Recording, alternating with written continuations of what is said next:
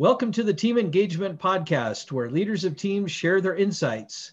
We discuss six questions in nine minutes because leaders know how to be concise. Let's get started with our guest today. Our first question in a few sentences, tell us who you are and what you do.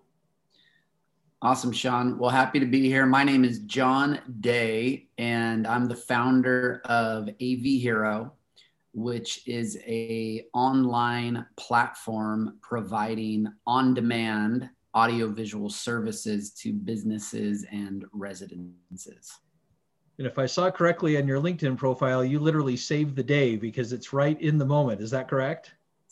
Yeah, well, it's an on-site service, so um, it's maybe not going to be in the moment, but uh, you know, you can have someone to your home or business in less than an hour uh, you can connect with someone also over the phone that could help you remotely within a matter of minutes.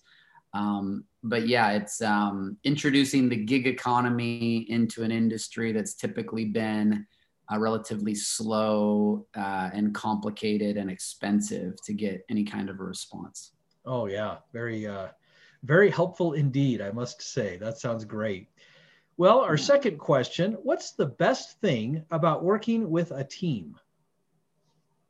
You know, I, I, the best thing to me about working with a team is really the the relationships, the camaraderie.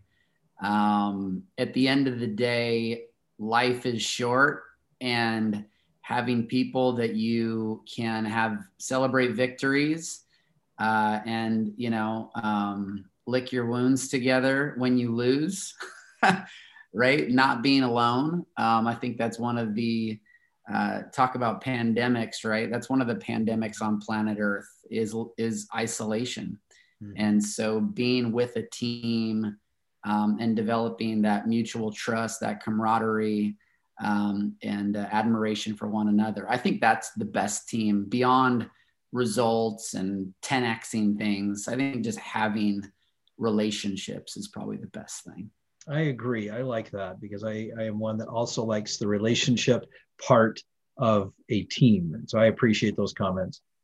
Question number three I hear from other leaders of teams that it can be a challenge to get team members engaged. Tell me your thoughts. Yeah, I, I think it. I think it can. Um, I think a lot of it has to do with what's the why, right? If if leaders focus simply on the how to, um, you know, all the tasks or the obligations or the commitments, and they don't really focus on that core why, it's going to be hard getting people engaged.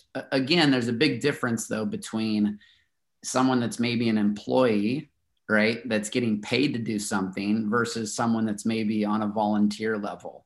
Um, I think either way, though, to get the best out of people, you've got to f- focus on that core why, which I found that people typically get excited when it's a it's an idea, a concept, or a goal that's actually bigger than themselves. I like those comments. You're absolutely right. Finding that why is so critical and what drives them, and what, regardless of whether they're an employee or a volunteer, as you described, very important. I like those comments. Question number four What other piece of advice do you have for leaders of teams?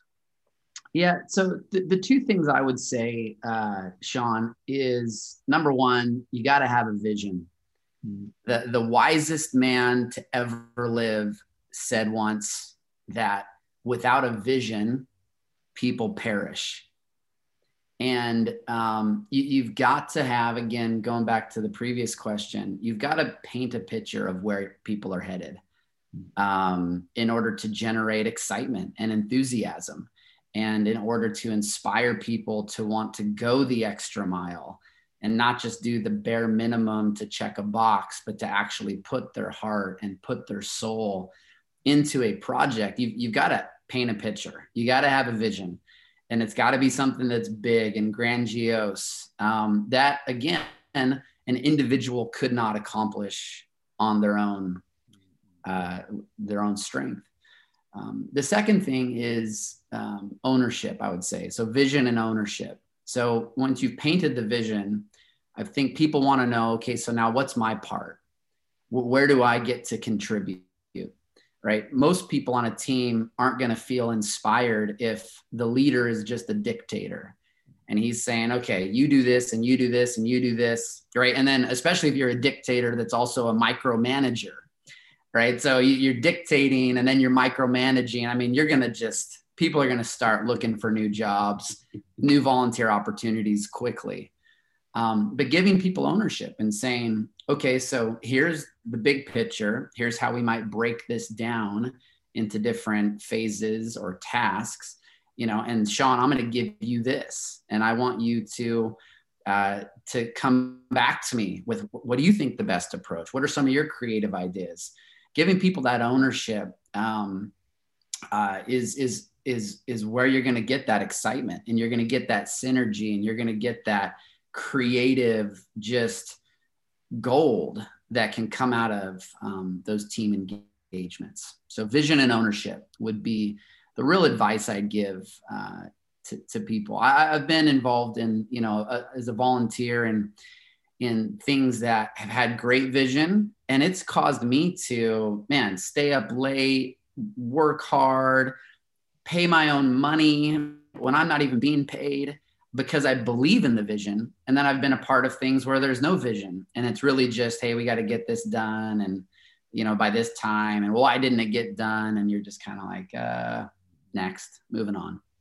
It makes a big difference, doesn't it, to have uh, both of those components? I like how you included both vision and ownership because it does require both to get. To, that's just the beginning of getting people engaged. So great tips, great tips.